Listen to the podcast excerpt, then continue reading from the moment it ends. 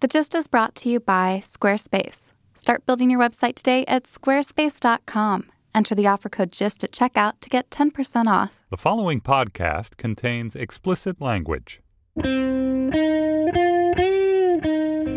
It's Monday, March 14th, 2016. From Slate, it's The Gist. I'm Mike Pesca. It's madness, March madness, I tell you. Yeah, there's also a basketball tournament going on, but this is madness. I was told by the Secret Service, sir, there's a person or two people in the audience that have tomatoes. They are going to throw them at you, we think. If they do throw them, you have to be prepared. Tomatoes, Trump can tell you, not good if you're hit by a tomato, he told Chuck Todd. Here, he tells the same thing to John Dickerson. If you see anybody with tomatoes, you got to take them out, folks. You got to take them out. The last Republican president talked about taking out the evildoers. The man who wants to be the next Republican president talks about taking out the tomato throwers. So when Trump's legion of followers slash proto marinara sauce defenders do take matters into their own hands and punch a would be produce hurler, what does Trump argue about that protester? But this kid was walking out, and I understand he, w- he had a certain finger up in the air as he's walking out. Well, I think that's a terrible gesture, if you want to know the truth. He had his middle finger up. Wait a minute. Aren't you the guy who was talking about his penis size on the debate stage? Didn't you call Ted Cruz a pussy on the stage? Heaven forfend a middle finger. Jeb Bush got guff during this campaign for saying that Supergirl was hot. Marco Rubio wore bigger boots than usual. Trump is looking into paying the legal bills of a racist old coot who sucker punched a protester. There is not enough gist to contain the Donald's multitudes. I read a story today in the Wall Street Journal that just talks about Trump's history of litigation. Not talking about his history of failed businesses, not talking about his history of outrageous statements, not talking about all the stuff he doesn't know. Just all the things he sued over. You know, he once sued the Chicago Tribune for $500 million after the architecture critic wrote that one of Trump's planned hotels wouldn't be taller than the Sears Tower. Guess what? It wasn't taller than the Sears Tower. He sued a Miss USA contestant for disparaging the beauty pageant on social media.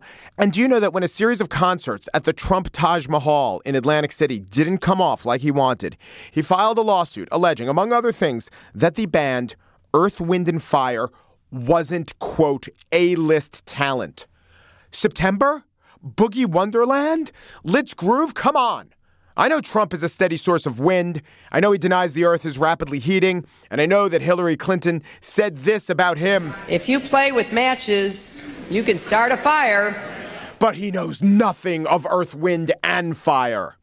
Or Cuba policy, or the nuclear triad, or trade tariffs, or unemployment statistics, or libel laws, or crime stats, or previous knowledge of David Duke. In the spiel, so after all this, after everything you heard, I tell you why I want Trump to be the nominee and why, if you're a right thinking American, you should too. But first, an interesting interview from the archives. A couple years ago, before the gist was even the gist, when we were still piloting, I interviewed journalist William D. Cohan, who wrote about the Duke lacrosse case. The interview never aired. I think we wondered, well, why are we talking about this now? Are the memories too murky to sufficiently revisit it without taking so much of the listener's time? But now, this is the 10th anniversary of the case. ESPN has a very good 30 for 30 documentary about this case. We discussed the documentary on Hang Up and Listen. But I wanted to bring to you, the listeners, my talk with a reporter who looked extensively at the Duke lacrosse case and came to the conclusion that no one was actually innocent. I got a web page up. I did it through Squarespace. You know, I keep talking about Squarespace, talking about how they have easy to use, intuitive tools to make a beautiful website, how you get free domain if you sign up for a year, how it's professionally designed regardless of your skill level with coding. So I said, put my money where my mouth is, or at least put my microphone where a dog's head is. Because if you go to mikepesca.com, it's just a baby little website. It's just just learning to walk. It's only got two or three features. It's kind of functional takes you to our Twitter feed, takes you to our SoundCloud feed, has that same picture when you click Mike Pesca or when you click the gist. But then it does explain that thing I say at the end of every show. That's going to become the FAQ section, that wait, what do you say section. So you could check it out. It's a really good looking website. It's really minimalist, but it could expand, it could grow. and it's all through Squarespace. If you want to build a minimalist or maximalist website, go to squarespace.com now. You get a free trial, and if you decide to sign up for Squarespace, use the offer code GIST to get 10% off your first purchase. And while you're there, please interview the rubbery head of a dog.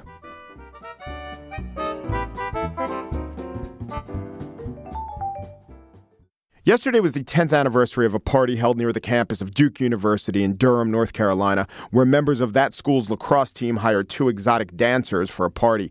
One of the dancers, Crystal Mangum, alleged a sexual assault. The Durham DA, Mike Nifong, brought charges, but without DNA evidence and Mangum turning out to be a less than consistent witness, the case fell apart. Fell apart to the extent that Nifong wound up being disbarred and the players were declared innocent, which isn't really even a legal term but North Carolina's attorney general wanted to emphasize that, in his mind, they were just that. Last night, the ESPN series 30 for 30 aired a documentary about the case called Fantastic Lies. Here we hear the father of one of the Duke lacrosse players talk about what he went through. I went to Colin and I said, Look, you have to be on every call with me. You have to be on every conference call, every call. We have to review all these notes. This is your life. You're a smart young man. We can't miss anything. You need to be fully involved in this. This was the most serious lacrosse game of his life. A couple years ago, a journalist, a, an award winning journalist, in fact, William D. Cohan, wrote about this case in a book called The Price of Silence. The producers of that documentary that I just quoted bought the rights to his book. He interviewed Cohan, the author, extensively. They paid Cohan for tapes of the conversations with Mike Nifong, and none of that material made it into the documentary. Cohan argues in a piece in Vanity Fair today that it demonstrates that the documentary is one sided. Having seen the documentary, having read Cohan's book, having reported a little bit on the story as it was happening, and having read lots of other material over the years, I've come to a different conclusion. While William Cohan does provide some details not previously known, his work doesn't support a conclusion that a rape actually took place. Now, I talked to William Cohan in 2014 when the book The Price of Silence came out, and I began by noting that Cohan says he wanted The Price of Silence to be the trial that never was. That's true, and I tried to uh, pull together all that I could, all the documentary evidence, talk to everybody who would talk to me. What's your verdict? Well, I, am not. I don't claim to be a member of of the jury, uh, but uh, since you asked, seems hard for me to believe that nothing happened in mm-hmm. that bathroom. I don't know what happened in that bathroom. We'll never know. It'll be one of those known unknowns, as Donald Rumsfeld would say. So let's let's get to Nifong Mike Nifong, who was disbarred because he did not turn over evidence in a timely and forthright manner. And you dispute some of this, but there was evidence that there was no DNA. And Nifong, a hearing of the state bar said, and Nifong did not disclose this sufficiently to the defense attorneys. Well, that's not precisely true. Mm-hmm. Okay. The fact is that if you just look at it objectively, uh, well before any trial was scheduled, uh, the defense got the entire DNA, all the backup, all the tests, everything, thousands of pages. And in fact, the defense, to their credit, went through it very carefully and discovered that there was actually DNA from four or five other males who were not the lacrosse players that had been on her or in her in in the past week. And then, of course, uh, you know, Mike Nifong's view is that may or may not be exculpatory. As he likes to say, uh, the absence of evidence isn't the evidence of absence. You know, before DNA came along, rape cases were, of course, tried without DNA evidence. But the absence of evidence isn't the evidence of absence. I mean, what kind of stand is that for an officer of the court to take? Isn't that just saying that, uh, well, even without evidence, we're going to prosecute? No, I mean, no, no. At... I, don't think that's what he's saying at all. He's actually saying just because there isn't DNA evidence yeah. from these three individuals in or on this woman based from that particular night, that doesn't mean that nothing happened. Right, but it's tough to bring a prosecution without evidence. I mean, especially the he, evidence he, he that she no, no, no, no, no, no, no.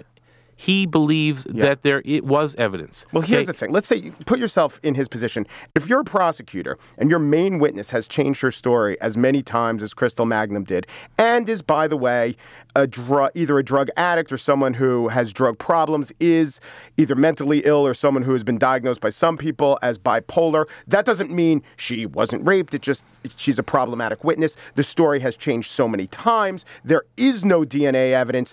Again, that itself maybe doesn't mean that there was no rape, but it's tough. Doesn't this add up to much less than what he was proclaiming in the press over and over again that they have their guys, they have these guys dead to rights? Yes. Yeah. You're right about that. You're right about that, and I don't know why Mike Nifong, other than, I mean, I asked him this, and of course he told me he believed her. He believed the police. He believed Tara Levicy. He believed something happened in that bathroom. And as a prosecutor, he was doing what he had been trained to do for the previous 28 years, for which he had been widely recognized as, as one of the best prosecutors around. And he believed something happened. He had prosecuted any number of rape cases before DNA evidence became prevalent, before everybody was like Mr. CSI. Usually, what happens if a prosecutor believes a witness and believes experts who examined that witness, uh, usually what happens is those cases are brought to trial. That's the way our system works. He was prepared to lose. He even told me he probably thought he would lose. He may he even told me he may not have gotten past a procedural hearing that was going to occur in February about the identification procedure. The question is, for me, is this the way the justice system is supposed to work? Is it supposed to work that it can be subverted? By people who obviously have deep pockets, who are very clever attorneys. They may have won, and they probably want, would have won, and they probably should have won. Okay? But the fact that there was no trial here, the fact that there was a secret investigation by the Attorney General, the fact that they were declared innocent, which not, as you point out at the beginning of the show, is not even a word in the jurisprudence lexicon, you know, the fact that they paid $20 million to each of these players, the fact that this party has cost Duke $100 million, my alma mater, uh, makes me wonder about what the heck happened here. And that's why I wrote the book. In other interviews, you've said that you believe something happened in that bathroom, and I think you've used the construction something that no one would be proud of. Correct. Right. In the hearing that disbarred Nifong, he used that same phrase, something happened in that bathroom. And when pressed on it, he said he doesn't know what it was. It could have been a non sexual assault, it could have been an intimidation. And you also just told me that maybe this case, he shouldn't have won at trial. When you add all that up, that. But perhaps- cases are, are won and lost at trial all the time. Can you name me another case that gets thrown out before trial? Yeah, sure. The Jameis Winston case did because I, I you just Okay. I mean, th- th- th- the Jameis Winston. Case. And does that case, seem right? Well, it. I mean, you see, there's like another a- example Okay, of- but it seemed like it was. It, it is another example from the world of sports. It seemed like a totally bungled police case. But when the prosecutor and I was thinking of that when the prosecutor got these facts, he extremely criticized the police work, which wasn't criticized in this case, actually, not the police work. But the prosecutor says. What I believe happened is different than what I think I could get a jury to believe. And it seems like you're saying Nifong, even if he thought he couldn't get a jury to believe it, should have brought the case. I, I mean, let's just say that this is unprecedented what happened to Mike Nifong. Okay? That's true. The state bar, uh, it was a toothless organization. Okay, before this, there had been other lawyers who had done far worse things than Mike Nifong, who the state bar didn't even discipline. It was unprecedented. Do you think Mike Nifong should have been disbarred? you know, personally, I don't think so, right? I mean, if you think about it, he's the only one who spent time in jail for this case. The kids, the three guys, uh, you know, aside from their arraignment, the time that they were briefly arraigned in jail, spent no time in jail. They got $20 million each. They were declared innocent. This case was seen as a teachable moment that brought up all the issues that are referred to in your subtitle and elsewhere power, elite, corruption of great universities. If these students, if these lacrosse players really didn't do it, is it proper to have and turn this into this teachable moment? It is a teachable moment, whether they did it or not. I mean, we see with Jameis Winston, we see repeatedly on college campuses all across the country where underage drinking leads to really bad behavior. Uh, you know, the problem of elite athletes. We're seeing it play out at the NCAA with the Northwestern football team, and, and there's a lot of money sloshing around here. Duke's sports budget is $50 million. There are professors on campus who can't believe that $50 million is, is being spent on, on, on sports, and yet it's a very important part of, of Duke's identity and Stanford's identity. So these issues are not going to go away. It's a very important part of Florida State's identity, obviously. I mean, you know, I don't know what the heck happened in the Jameis Winston case because I also know that, you know, the Times also wrote a big article uh, about this case in August of 2006 that many people later criticized them Yeah. for. So you never know until these things really play out where, where the truth lies. The Price of Silence, the Duke lacrosse scandal, the power of the elite, and the corruption of our great universities. William D. Cohan, thank you very much. Thank you, Mike.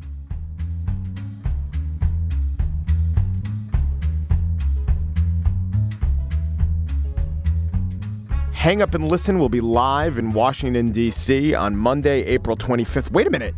We will? Oh my God. Now I find out. No, I knew about it. We'll be at the Woolly Mammoth Theater in Washington, D.C., 7 p.m., as I said, April 25th. It's the sports podcast. We'll be with, uh, I'll be with Stefan and Josh, my co hosts. Here, listen, it says we bring our signature wit and counterintuitive takes to bear on the latest happenings in sports. Do you know that we smash together sports and current events? It's true. But here's a more salient point. For a very limited number of fans, we're also hosting a pre-show cocktail hour from 5:30 to 6:30. If you purchase the ticket package, you get a complimentary drink with the hosts beforehand and your first choice of seating at the show. Doors open at 5:30 for the cocktail hour, 6:30 for the live show. If you're a Slate Plus member, you'll get 30% off your ticket purchase. For more information or how to buy tickets, go to slate.com/live.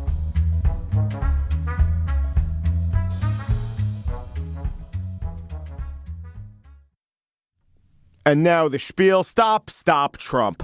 Chuck Todd calls tomorrow Separation Tuesday. Hmm, Got the Tuesday right. There will be voting tomorrow in Missouri, North Carolina, Illinois, Ohio, Florida, and the Northern Mariana Islands. Don't sleep on the North. Okay, I've looked at the time zone. Literally, do sleep on the Northern Mariana Islands.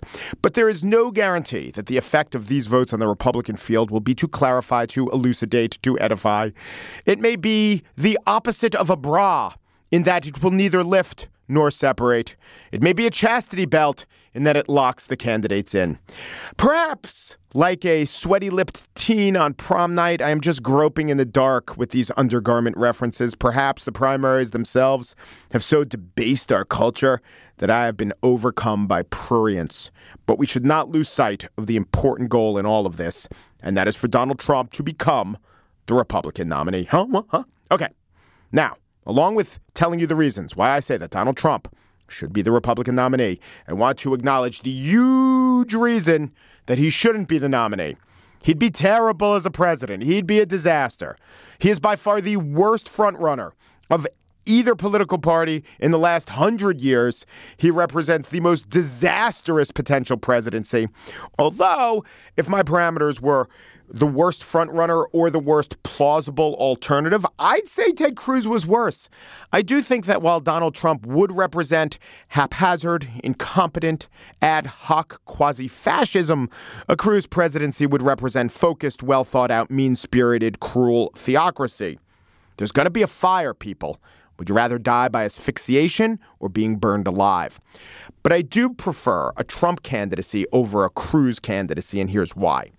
They would both be losing candidates. If Cruz were to lose, everyone would say, well, that's a version of Republicans we know. Let's not do things much different in the future. Trump, however, would be such a spectacularly losing candidate that I think he would lose more than the election. I think he'd discredit and repudiate a way of thinking. I think that it's possible the Republican Party would look at itself and question how the virus overtook the host, maybe. He might force the last redoubt of nativist sentiment and acceptable race baiting to reform in real ways. It's like teasing out the gophers to fully force their eradication.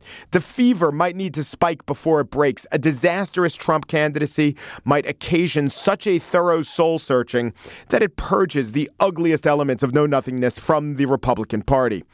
But I doubt that. What I don't doubt is what will be wrought. Now, a few months ago, the veteran Republican campaign strategists Gail Gitcho and Alex Castellanos began circulating a document intending to spur an anti Trump super PAC. That super PAC never came to fruition. But listen to this line from their pitch. They wrote that there'd never be a President Trump, quote, but we also lose the Senate, competitive gubernatorial elections, and moderate House Republicans. I think that the times when real progress has been achieved in America is when the executive and the legislative branches aligned. The Great Society, the New Deal, even Obamacare. A Trump candidacy would not just hand the White House to the Democrats, it would hand the national agenda to the Democrats, and something, anything, would get done. Factor in the Supreme Court, which it looks like it's going to be put on ice until the election. There is a bold chance for some real governance. Let me make an analogy here. You're a poker player. You have a great hand. It's the last round of betting. Now, in poker, if you have an unbeatable hand, if it's a game like Texas Hold'em and you know it's unbeatable, it's called the nuts. Now, I'm not saying you. I'm not saying you had the nuts. I'm saying you have what you know to be a great hand. You've assessed your opponent and you really think your opponent has a losing hand. So, what do you do? If you're a certain kind of poker player, you might just say, well, let's show our cards. I really think I'm going to win. Why bet any more money? Let's just take the win. That's not a winning poker player. If you're a good poker player, what you want to do is make one more bet, a big bet, and you want to be called on that bet. Because if you have the winning hand, you want to get as much money into the pot as possible. Now, I've been there, and I know what the feeling is like. You're nervous. You know that you have a beatable hand, but you really, really think you won't win. Now, in movies, that guy always loses. In drama, what the guy thinks holding those great cards, there's always a comeuppance. But in real life, with the odds, with poker, what you should do is maximize the amount of money in the pot. You feel vulnerable. You feel exposed. You know there's a chance you could lose. You obsess on that chance you could lose, that you had this big hand and you and you threw it all away. Maybe in a moment of weakness, you want your opponent to fold. Whew. You wipe the sweat from your brow. Wow, I went through a lot. At least he folded. At least I know I won. But no, what you really want is for your opponent to call you and then to show his hand and to have it be much weaker to match your bet. You want to up the stakes as much as you can if you're in a powerful position or if your opponent is in a weak position. I know. I sympathize with your roiling gut emotions. I get it. But in poker, you can't just take any win. You can't just say, ah, I won a little on that hand. If you win more than you lose, you'll be ahead in the long run. No because we've been playing this game way too long and we've got a lot of losses. We got a lot of losses. Wait, are you talking about poker still? No, I'm talking about politics. There is stagnation, there is scleroticism, there are programs that people want that are killed by obstructionism. There's ideas that should be pursued that never even come to a vote. A poker player or a political player has to make their wins count as much as they can because you got to make up for all the nicks and scratches along the way. The history of America American politics isn't small wins and small losses equaling out to general progress. It's big, huge programs, great leaps forward. It's social security offset by terrible blunders like the war in Iraq. To quote a garish piece of headgear, if you want to make America great again, you will hope that that very hat has its day. And you'll hope that hat's day will be in Cleveland this summer so that come November, you might be a little more nervous. But once you win, that January victory will be near complete.